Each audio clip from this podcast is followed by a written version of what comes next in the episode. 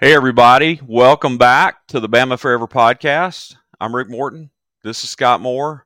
It's the day after Christmas. We hope Santa was good to you, and we're gonna jump in. But first, Scott, how was Christmas for you, man? How was Santa? Man, I love Santa.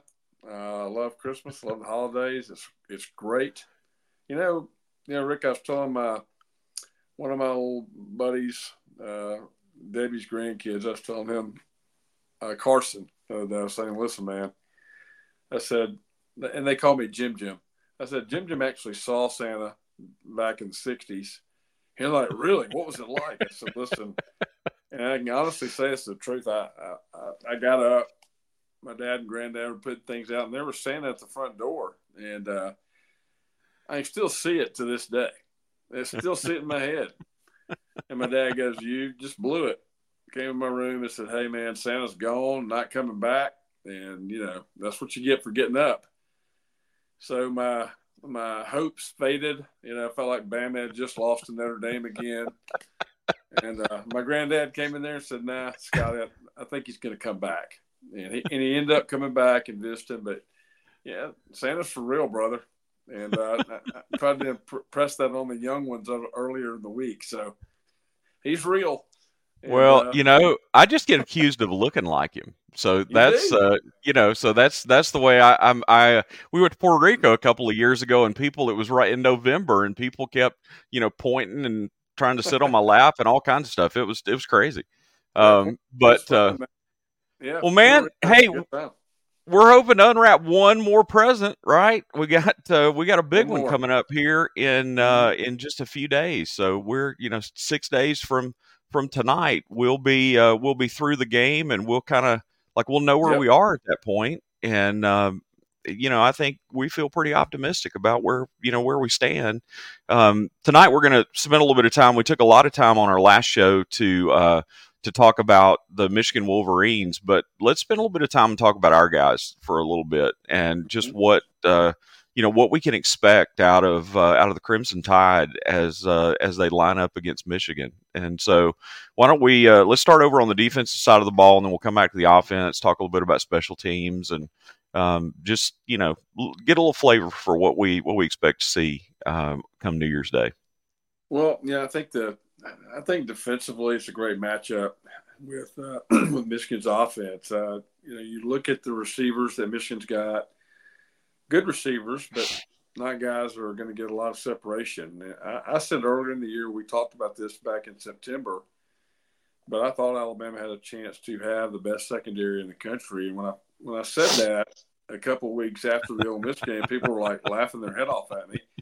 And now Alabama's got 3 All-Americans in the secondary. Right. 2 first-team All-Americans and a second-team guy. So Alabama's got the best selection or the best group of corners in the country, and got the best safety back there too. So, and then Malachi Moore, he plays anywhere else. The guy's the first team All-American as well. Sure.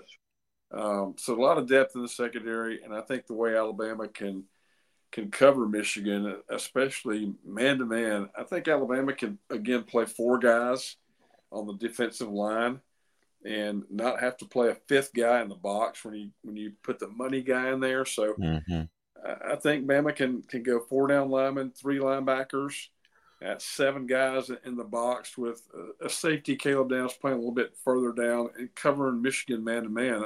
Again, that article in The Athletic last week that you and I talked about on the last podcast, you know, was really telling, because the secondary – for Alabama is a strength of this team, and the tackling in the secondary is outstanding.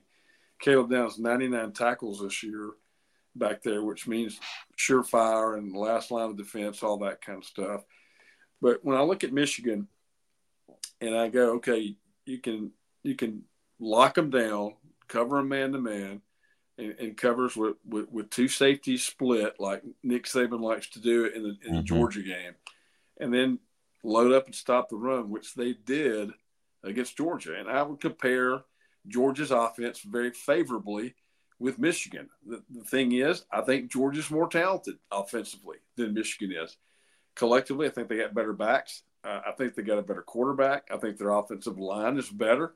And I think their receivers have more speed. So Michigan's a great group, played well. They've won a lot of games.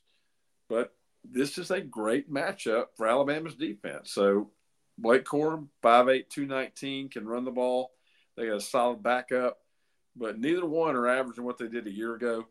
And so that's for injuries, not only to the backs, but also to – Michigan's going to start a new offensive guard. Their best offensive guard's out of this ball game. Their two tackles, I think, can be had on the edge.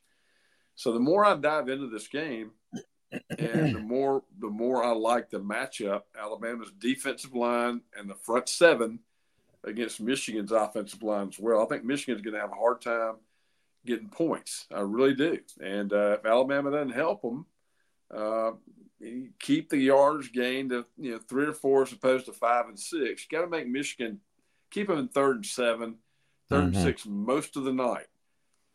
They're going to have some drives, Rick, where they're going to pound it away and probably have some yards early in the ball game. And it seems like the first couple of drives, Alabama struggled this year against everybody. And once Alabama kind of figures out what you're doing, they seem to dictate the ball game. So if you can keep Michigan out of the end zone early, and these early drives in the first half and early drives in the second half, holding the field goals, keep their point total down, and listen, play from in front in this ball game. You don't want to get behind, 7-0, 10-0, or something like that, where Michigan can then dictate how they play this ball game.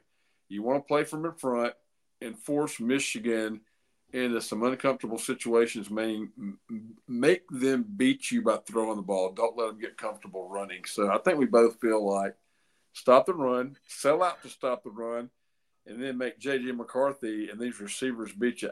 I don't think they can.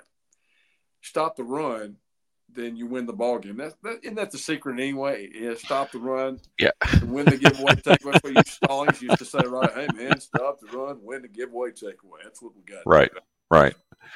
Football's still the same as it was 30 years ago, so that's how I feel about it. And the more I've looked into it, I think that's the game in a nutshell: Bama's defense versus the Michigan offense. Yeah, I think, number one, I think one of the things that as I've taken a look at Michigan, they don't make a lot of mistakes. I think they were actually the best in the country, as far as the least penalized team in college football this year. If they weren't number one, they were right up there in the top 2 or 3. They also rank high in giveaway takeaway. And so their takeaway margin is high. Their giveaway margin's low. The fact is, I think they're not going to beat themselves, and so we're going to have to go take the game from them. Mm-hmm. As I look at it, I think you're right. I can't see anybody on Michigan's offense that's going to be able to take the top off the defense, and so I don't see the guy that's there that gives them really big playability, which means that the kind of defense that you're talking is exactly what, like what we should expect. And it plays to Alabama's strength. That's our base defense. We're not going to do anything crazy. We're not going to do anything exotic. Kevin Steele's been in situations like this before. He's played teams that look like Michigan before. They've had 3 weeks to, I talked on the last podcast about, some of the interesting things the offensive line does, and some of the blocking schemes that they run that are different, and things that you don't typically see out of a team that's this kind of ball club. You typically see it out of a lighter club, and usually somebody that's running a triple option or trying to do some things to, to cause confusion. I think at the end of the day, there's just nothing that I see that's going to make this team, particularly scary for us. Deontay Lawson's back. He's going to be fully healthy, fully rested. So we get our quarterback back in, for the defense. That's, although, the guys that played in his stead, Jod Campbell did a great job. I mean, we did well in his absence, but we've got our guy back. I think this is going to be a big game for Dallas Turner. I believe. I think Dallas Turner is going to be able to have an opportunity to be able to make some plays in the run game. Potentially coming off the edge. I look for us to probably do some run blitzes along the way, just because the fact that we are going to be freed up because there's not. There's really not that scary threat in the secondary. I think at the end of the day, Michigan's going to come out hot. They've got a lot to prove in this game. You go back and you look at last year. You look at at an incredibly embarrassing loss to a team that they never should have lost to. They've blown their chances when they had better teams that had a better shot at the national championship. And for all the bluster, for all the hype that I've heard about Michigan over the course of the last couple of weeks, I just don't see it from an offensive perspective. I think JJ McCarthy's solid. I think he's incredibly accurate. The guy can drop a ball in the bucket. But at the end of the day, he's not going to have a window to be able to throw that ball into that much. And I really think he's going to be running for his life in some places. And so, it may be close through halftime. But I think, we're beginning to see, even if you look at Vegas now, the money's beginning to trend, toward Alabama. We're starting to see, the fact that, we're, I think everybody has a feeling. And so we're going to see on the offensive side of the ball, we've got some pretty great potential to be able to light this thing up. And there's a lot of fun that I think potentially exists in the game plan that Tommy Rees is able to put together for the Wolverines. And so Scott, what do you think over on that side of the ball? Well, when you look at defensive statistics, and I don't pay much attention to them week 5, 6, 7, 8, but when you get to the end of the year and you're you've given up the fewest points in America, fewest yards, best total defense in the country, and you got to look at that and go, okay, why is that?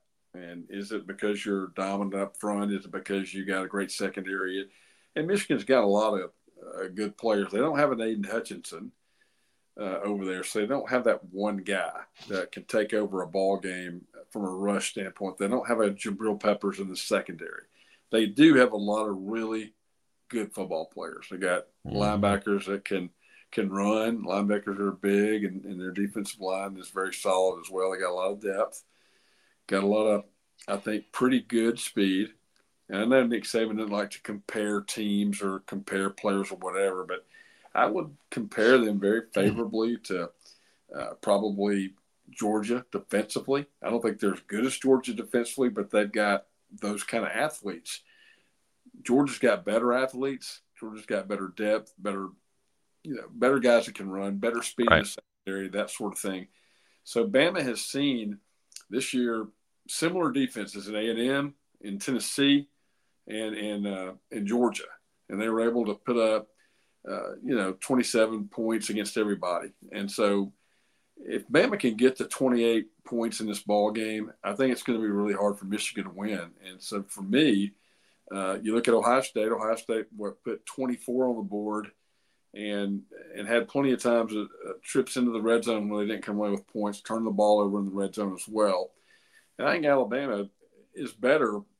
You can say what we want comparison. I think Alabama's better than Ohio State offensively at this point of the year. Ohio State had a great receiver, a generational talent at wide receiver, and he made a lot of big plays. And they also had a great tailback in Travion Henderson and some really good backups. But I think Alabama collectively as an offense is every bit as good as Ohio State, and I think Alabama's better at quarterback than Buckeyes is. So that being said, what's hurt Michigan? Perimeter stuff, people getting behind them, moving the chains, running the football, and I think Alabama can do that. I know Jace McClellan's not going to play in this ball game; he's out, and so you're going to get Roy L. Williams, you're going to get Jam, you're going to probably see a little bit of 22 in this ball game as well, because it's all hands on deck now. But I think Alabama's passing game, Amari Knobloch should get opportunities. You know, can they cover Jermaine Burton? You know, can they cover 17? Because 17 is open all the time now. He was open against Georgia when Alabama had to have him on third down, and he was dynamic in that ball game. So can Alabama be successful on third down? They've been successful all year on third down. Mm-hmm. And the question is it going to be 3rd and 8, or is it going to be 3rd and 5 against this Michigan defense? If Alabama can make some plays on 1st and 2nd down and shorten the sticks, that's the key to the ball game. You can't be in 3rd and 8, 3rd and 9 against Michigan, because you're not going to have success doing that.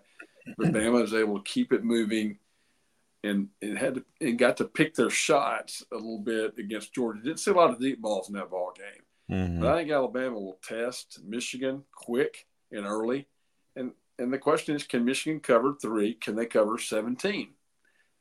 We're going to find out. I think we'll find out early in the ball game. If they can't, then Alabama, as you mentioned, has a chance to light it up. But Alabama's going to have sustained drives. I don't think field goals win the ball game. Mm-hmm. You got to have 7 points in the red zone, and when you get opportunities to score touchdowns, got to do it. Got to play from in front again in this ball game. Get the lead, dictate how this game is played, and go from there. That's the way you win this ball game is doing that. Well, here's the fact. If we don't beat ourselves, Michigan can't beat us. Bottom line. Yeah. And so I think if we, you know, if we're able to avoid penalties, if guys will play with discipline, if they really focused over the course of the last 3 weeks, got back to fundamentals, if they come ready to play, I do not think Michigan has the horsepower to stay with us. They've got a good defense. They don't have a great defense. They have no ability to be able to cover us on the perimeter. I think one of the things you're probably going to see out of Tommy Rees is he's going to probably look to stretch the line of scrimmage to a degree. So I wouldn't be surprised if we see some jet sweeps. We see some things where he really tries to go sideline to sideline a bit. While doing a lot of things like you just mentioned. Yeah. He's going to have a big role in this ball game to do those things. Yeah. I think absolutely. You know, it's going to be one of those things where Bama's going to come loaded. They're going to pull out all the tricks in the playbook. I think you're going to see a little bit of everything. Milroe is going to be ready. And I think as we've seen him, as we saw him in the press conference, a few days ago, as he's made appearances on Mac and Cube and several other shows, the poise that he's showing right now, the confidence that he's playing with is immense. And I think, he's got great confidence in the offensive line. They've played so much better in the second half of the season. And those kids are to be lauded at this point. I think, they really have come a long way over the course of the season. And I'll be the first one to admit that I didn't believe they could make this kind of progress in a year. No. Some of the things we saw at the beginning of the season, I just felt like it was, we were looking at an offensive line that was going to need a year to mature. Guys that were going to need some additional coaching. They were going to need a summer really to be able to put the kind of work in, to be able to get the kind of yield that they're getting right now.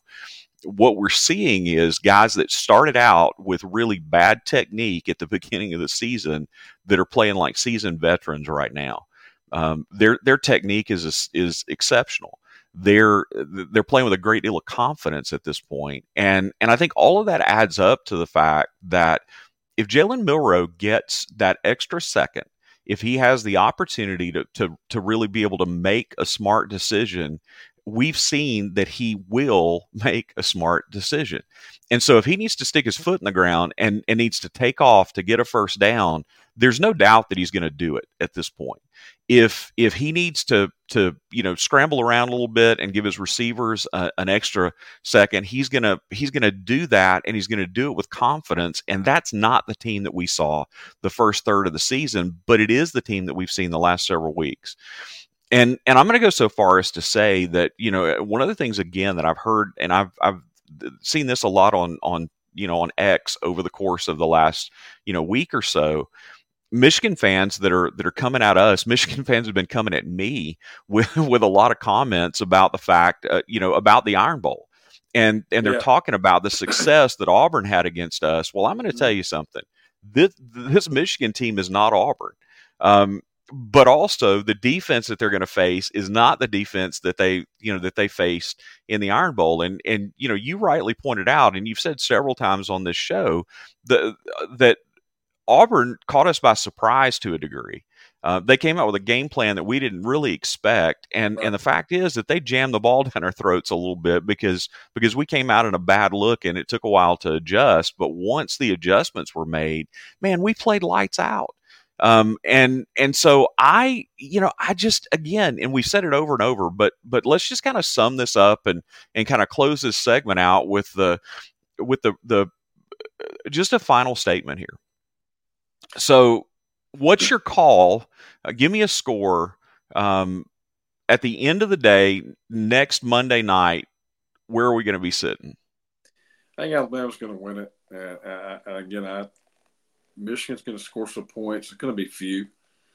But I think Bama gets a late touchdown to put it out of reach. I think Alabama's going to win it 28-17.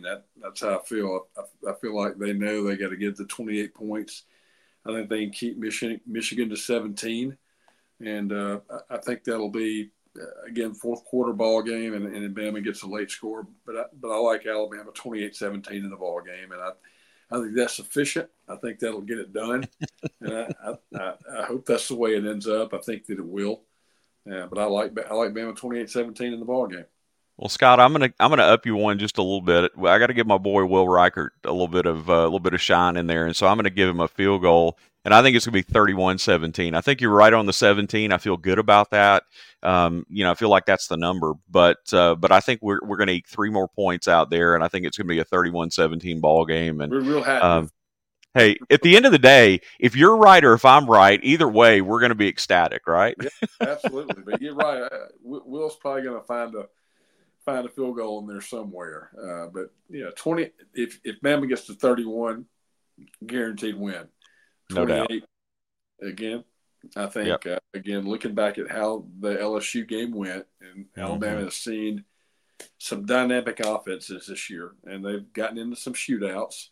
A shootout with LSU, it wasn't good defensively, but there's not a better offense in America than what LSU put out there, a better player. And you got to put, Ole Miss in that category as well with their great offense. I mean, they stretched the field. They got great tailbacks, great receivers, a great quarterback that can do things. And Bama has seen it all this year. Michigan has not. They hadn't seen it all. They certainly hadn't seen a dynamic offense or a player like what Alabama's got and Jalen Milroe. And they certainly hadn't seen a behemoth offensive line like the Crimson Tide has and the level that they're playing at right now. So, if Bama avoid turnovers, as you said, score points in the red zone and keep Michigan to a couple of field goals when they get in there, because they're going to move the ball. They're going to make some plays. I just don't think they can make enough plays in the ball game offensively to get to where they need to get in this ball game. I think they got to score 28 to 31 points on Alabama to do it. I don't think they can. And that'll be the deal sealer for me. I think Bama will get it done because of that. That's the final word right there. Roll Tide. And hey, if you're getting ready for the game on Monday, just like we are, one of the things that you can do to get ready is grab your Tidal towel. If you don't know about Tidal towel, we want to tell you about them. They're the official rally towel, the Crimson Tide. Here's a commercial to tell you a little bit more about Tidal towel. Introducing the Tidal towel, the ultimate rally towel for every Bama fan. Brought to you by Whitwell Sports, your one-stop shop for all things Alabama. Our Tidal towel is not just any towel, it's a symbol of your Tide pride. Wave it high, wear it proudly, show your support for the Crimson Tide like never before. And here's some exciting news. The Tidal towel is a proud sponsor of the Bama Forever Podcast. As a special thank you to all our Tide fans listening, you can save $1 per item at whitwillsports.com by using the code TW. TWO at checkout. The Tidal Towel, because true Tide fans know it's not just a towel, it's a tradition. Get yours now at WhitwillSports.com. Roll Tide. So head over to Whitwill Sports, grab your Tidal Towel, use the code TWO for Tide World Order. That's who we are. That's part of the podcast network that we're a part of. But you tell them through that code TWO, they're going to give you $1 off every item that you order, and you're going to be ready for the national championship game with your Tidal Towel, just like Scott and I have ours. Rick, I'm going to step away for just a minute. I'm going to make sure I got the iPad charged up here, so give me one. You got it, man. We don't want to lose you. Well, I tell you what, while Scott is stepping away to make sure that his iPad doesn't lose juice, we're gonna go for another commercial, and we're gonna see a little shot here from our friends at Sarah Hyundai. At Sarah Hyundai, we're not just another dealership. We're an active part of the community. We work hard to be a respectful and helpful addition to Central Alabama. Our work supports the community through donations to various organizations and programs that help those that are in most need. So remember, the next time you need service or a purchase of a vehicle, come to Sarah Hyundai, the ones who give back. Sarah Hyundai, serving the community for over 30 years.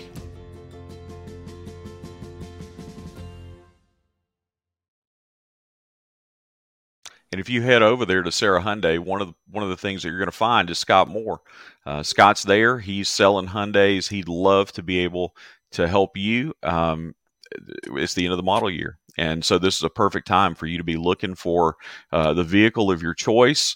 They're closing out cars. Scott told me that they've got zero interest for 60 months right now on Hyundais. And so folks can head over to Sarah Hyundai, and they'll find you there, right, buddy? That's right, man. I'm there all the time. So, you stop by. You can go to sarahhyundai.com and check it out. We've got new vehicles, used vehicles, getting rid of a lot of 23s right now, but there's a lot of special deals. It is a great time to buy a car. It's the end of the year, and honestly, having been in this business for just a little bit, that's the one thing I've learned, that at the end of the year, you're not going to get any better deals than you will right now. So come on out and see us. We're open every morning from 8 o'clock till 7 o'clock every night, and we'll stay even longer than that if we need to. So 205-902-1732, or come on by and check us out in person. And we'd love to see you and make time for you. We appreciate the opportunity to turn your business. Well, like I said, go see Scott. Call him up. Make an appointment. He'd love to see you. If you know somebody else that's in the market for a car, send them, because you know they're going to get a square deal with our guy Scott Moore. And so, Scott, we're going to turn our attention, and we're going to talk just a little bit about the Rose Bowl and about Bama's history in the Rose Bowl. Yeah. You and I have talked offline about this. This is a subject I get pretty passionate about, and my story goes back to my dad. My dad was 6 years old when Alabama played in the very first Rose Bowl back in 1925, actually January 1st, 1926. And my dad would tell stories about, being able to hear that game on the radio for the very first time, very first national radio broadcast. Alabama was a part of that. It was a huge deal at the time. But for a poor kid growing up in Mobile, Alabama, the pride that he took, the pride that the people in his neighborhood took, that the Crimson Tide was able to go to California and win a national championship. I can't overstate how significant that was. And there were a lot of reasons for that. And we can get into a little bit of it. I'm actually, this week, I'm actually putting a series of articles out at TideWorldOrder.com. And so every day this week, I'm going to hit a different post kind of leading up to the game on next Monday. And those posts are going to be breaking down kind of the story of that my dad wove in our family with regard to the Rose Bowl, and really ultimately why I became the kind of fan that I am of the Crimson Tide and developed the love that I did for the Crimson Tide. It all goes back to that very first Rose Bowl on January 1st, 1926. Yeah. And so, man, let's just kind of talk a little bit about the history and the series of events. Rose Bowl has been a key factor, which is funny to say, honestly, because we were absent for the Rose Bowl for so many years, but really, kind of as we look at Tide history, the history that we have today is really bookended with on both sides with really significant periods involved in the Rose Bowl. And so let's kind of rewind it to 1925, and we'll just kind of talk our way forward and just spend a little bit of time talking about those teams and about the settings of the Rose Bowls that they were in. Well, this is the cool thing is Alabama actually has the most appearances in the Rose Bowl game of any other school outside of the Big Ten or Pac-12. And that's more than double any other school in that category. And largely it is a result of, you know, Bama made 6 trips from 1926 to 1946. But the significance of that first one, you know, is when you, and I love the history and the historical stuff about Bama getting on a train and taking 12 days to get out there and all that. But what it did is it put Southern football on the map. And it actually, and people need to understand this statement, it put the South on the map, and it made people in the other part of the country take the South seriously. And people can say, well, it's just football. Well, you know what? Football, this is the reason why football is so important in the South. Bama winning that Rose Bowl opened up everything, and it made people take the South seriously because it was such a magnificent win for the South. You know, that game was live on the radio at the Fox Theater in Atlanta, Georgia, and it was sold out for that. Right. Event. People came from all over the South to the Fox Theater in Atlanta that day. And they also did it in Montgomery. They did it in Birmingham. They did it. But the Fox Theater was the place to go hang out. So people traveled all over the country to be at the Fox Theater that day so they could listen to the broadcast. And so to win that ball game, and then Bama's famous fight song came in, "Remember the Rose Bowl, we'll win then." You know, go on to victory, hit your stride, your Dixie's football pride, Crimson Tide. That gives you goosebumps when you think about that. It you know, it's amazing. But that win, it gave football in the South the oomph that it needed to start something amazing. And Alabama was the one that gave the hope to the South by that very first win. But Bama again going all those times between 26 and 46, and what it led to. A national title in 1925, led to one in 1926, led to one in 1936, 1941. So 4 national championships were won then. You know, Bama, and I keep telling people, the new generation of Bama fans, it's great to have them, but you've got to embrace the entire history. Bama's been winning football games for 150 years now. We celebrated the 100th anniversary of Alabama football in 1992 with another national championship. Here we are 33 years later, and Bama is still winning championships. So, but that first one in the Rose Bowl is what created what we got now.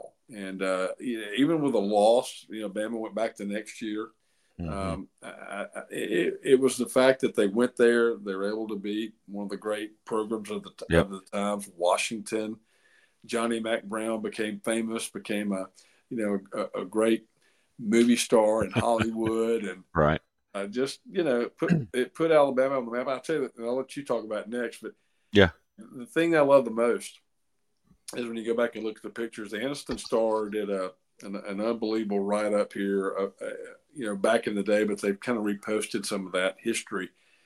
But the train station, when Alabama arrived back in Tuscaloosa, there was I don't know how many people, that close to 50,000 fans that arrived in Tuscaloosa waiting on Alabama at the train station. I mean, people from all over that were there that day. 50,000 people back in the 1920s just welcoming the team back to Tuscaloosa for that first national championship for the South and for the University of Alabama. Well, you talked about how important this was for the South. And I think one of the things that points that out is not only was there a huge crowd in Tuscaloosa when the team actually arrived back, there were crowds at every rail stop all the way along their way on the way back. And so this was really a national thing. And yeah, right. There was even one of the things that I read in prep for the series of articles was something new that I hadn't heard, which is I knew that there'd been a huge crowd of people that actually met the train in New Orleans.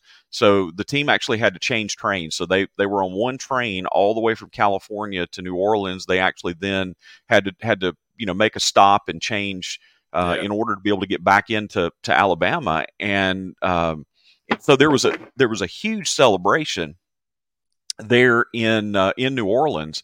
1,000 Tulane fans showed up. 1,000 Tulane students showed up at the train station in New Orleans because it was such a big deal for the South and for Southern football. And so here you had one of Alabama's biggest rivals at the time, a conference foe, and 1,000 of their students showed up to be able to celebrate with the Tide. You know, I think it was hard for me to understand for a long time. And I think as I got older, one of the things my dad and I talked about a lot is he was just really honest to say, growing up in the South, growing up poor, there wasn't a whole lot to be prideful about.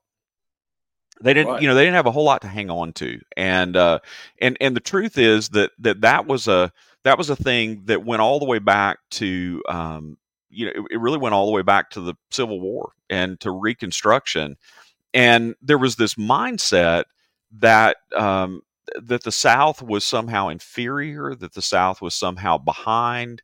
And so the forward thinking of President Denny to be able to, really think and focus on the idea that this invitation to go to the Rose Bowl could be transformational, not only for the University of Alabama, but for the entire South.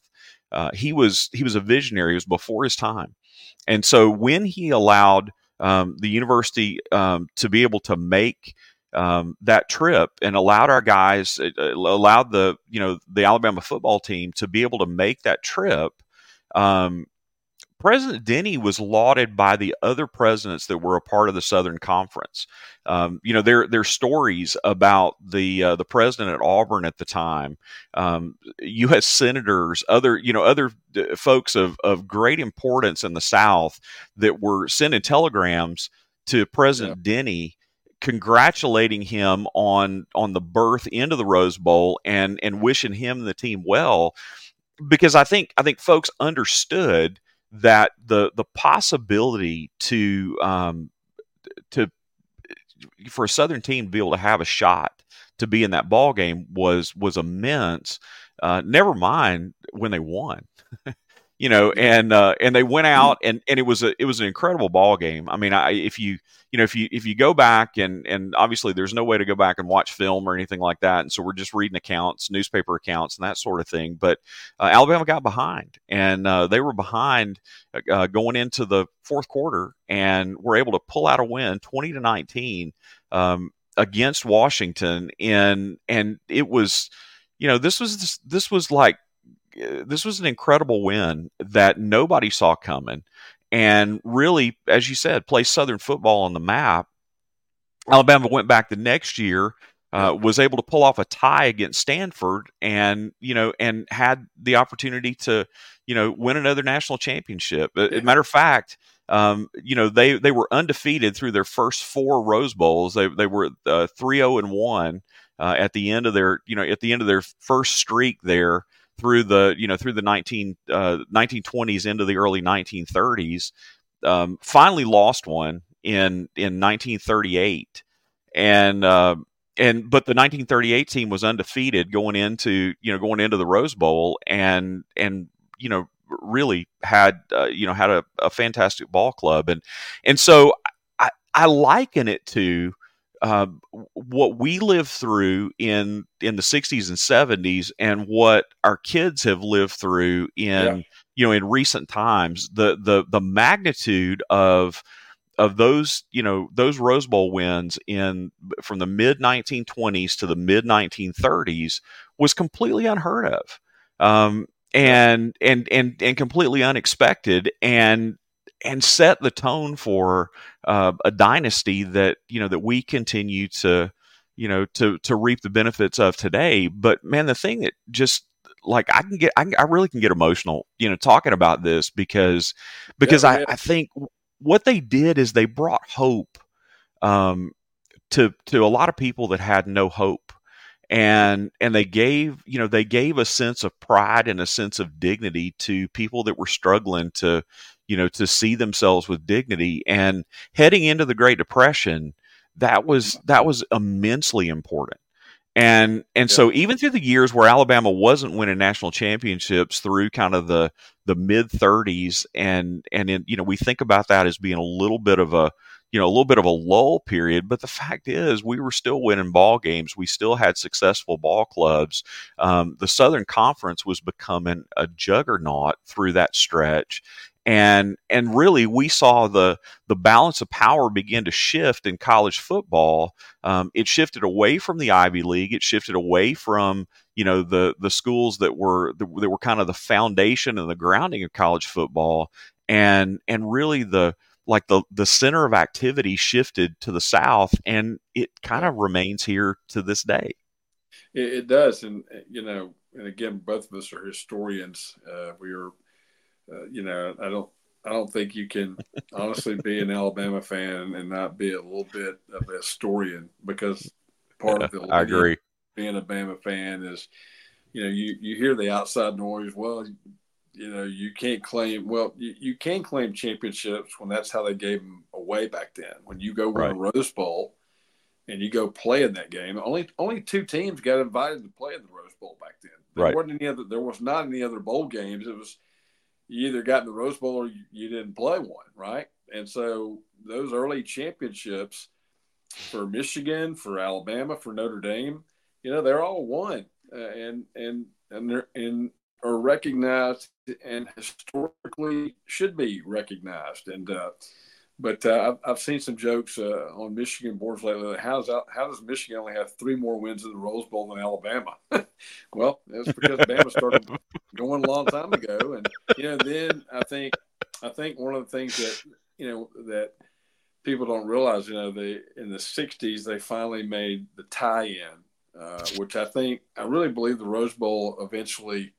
Probably regretted making that tie-in with the Pac-12 and the Big Ten, and for many years, there was a lot of big wins out there, but the Pac-12, slowly over the last 30 years, with the exception of USC's little run there with Pete Carroll, it's been irrelevant in college football, and so the Rose Bowl has had a handful of games.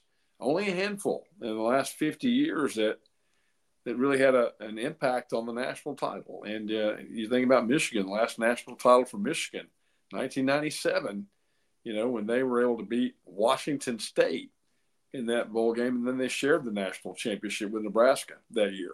And so, but Michigan hasn't won an outright national championship, I think, since the 60s.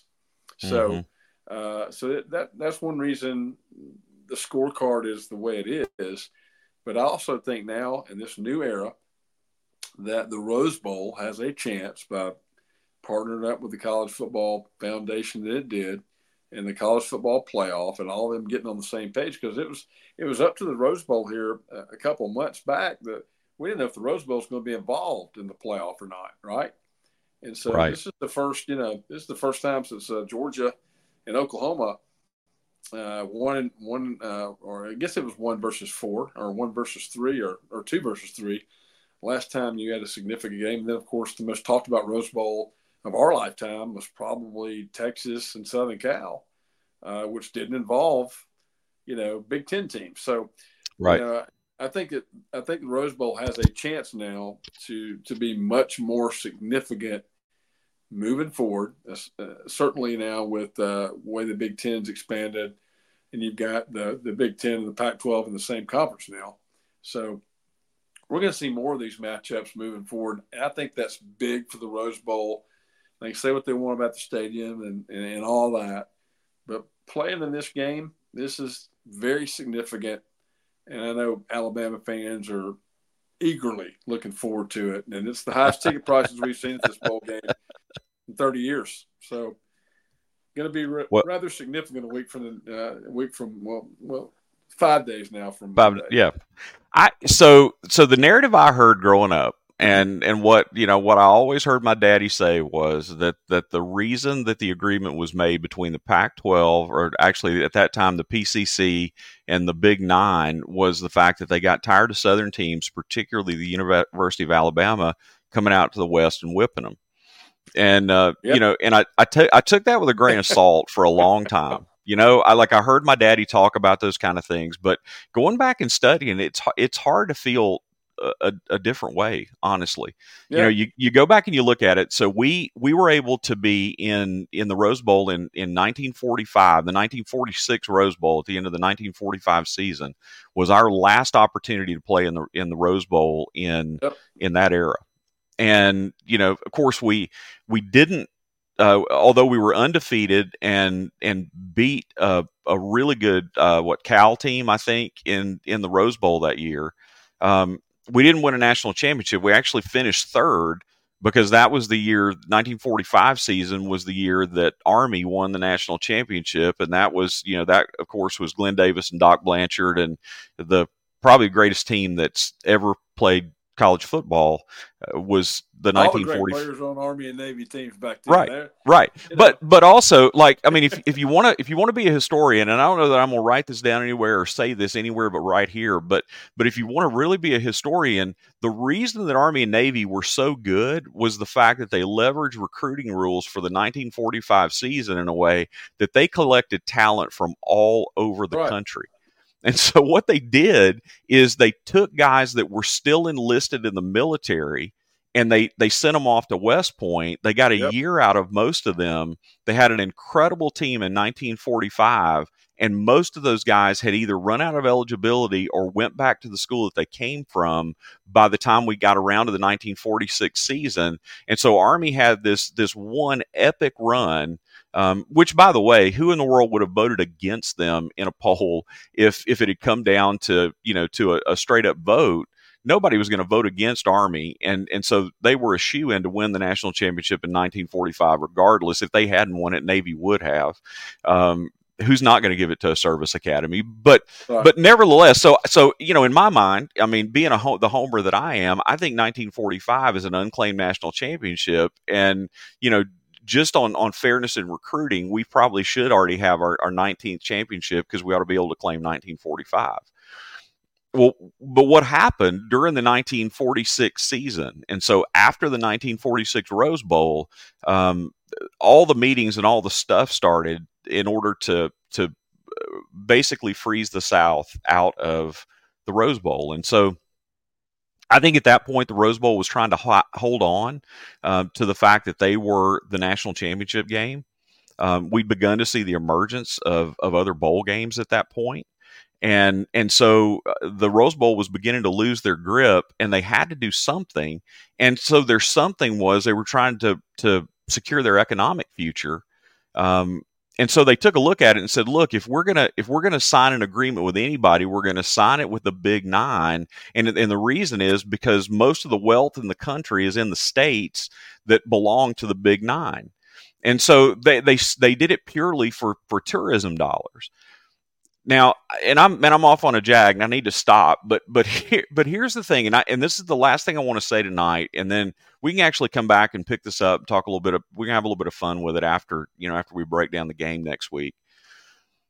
But one of the things that I've read, and I'm a little fired up about this, and I actually want to have a reasoned discussion with some folks about it. But one of the narratives that I've heard that has started to float around about the Rose Bowl and about the agreement between the PCC and the Big Nine is that the reason the rest of the country was frozen out, particularly the South, was because of segregation.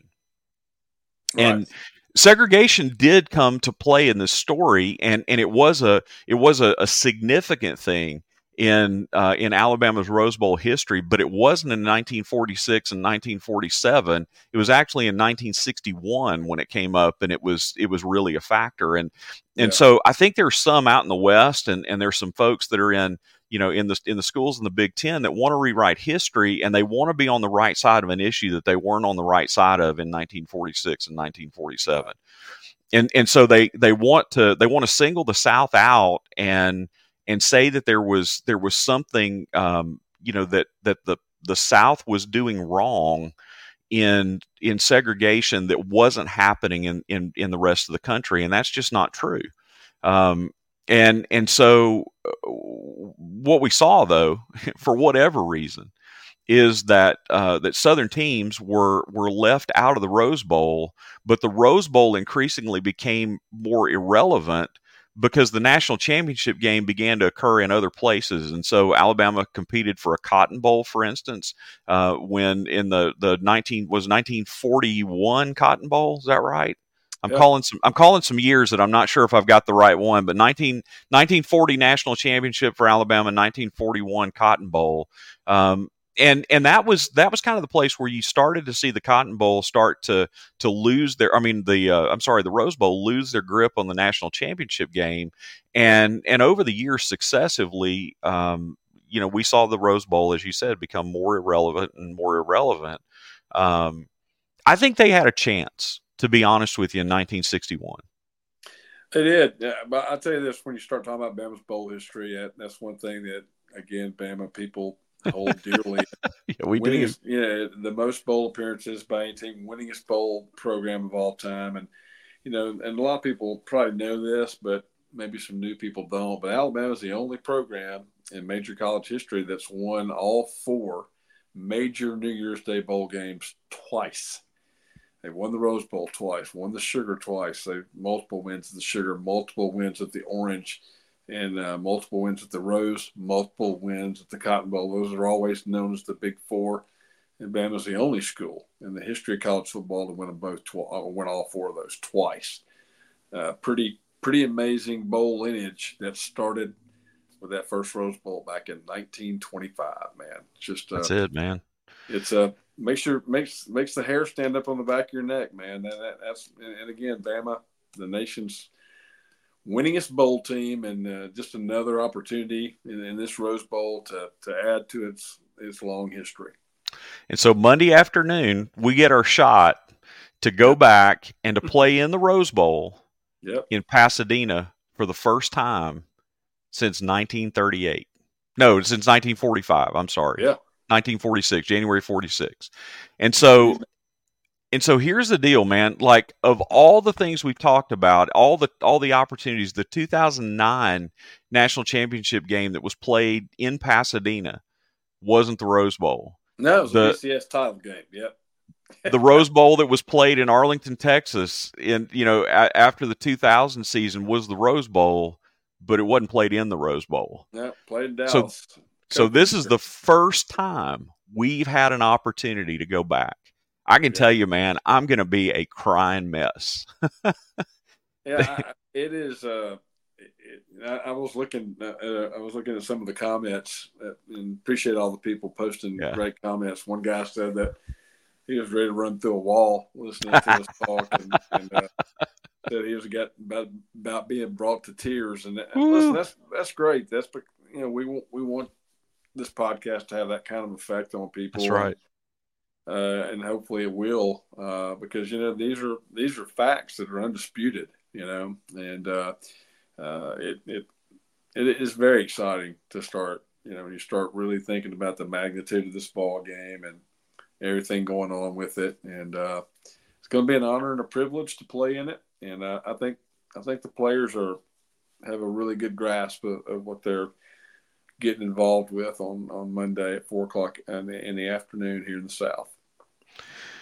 Well, folks, we appreciate you being with us. We appreciate you taking the time, being along for the ride. We appreciate those of you that got in on the chat and had some opportunities for us to be able to interact with you.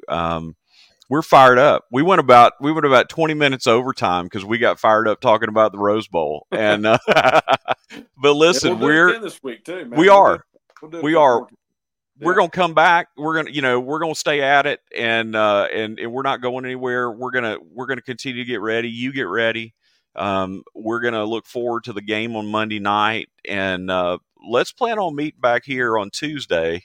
And let's have a big celebration. We'll celebrate the win. We'll talk a little bit more about Rose Bowl history. We'll get into some other stuff, and we might even preview who we're going to get a chance to play in the national championship game. That just tells you how confident I am about where I think we're going to be sitting come Monday night. That is the expectation. Go win it all. This is a stepping stone. Let's go win it all. That's it. All right. For the Bama Forever podcast, I'm Rick Morton. This is Scott Moore. and we are here to tell you, roll tide, everybody. We'll see you next Tuesday.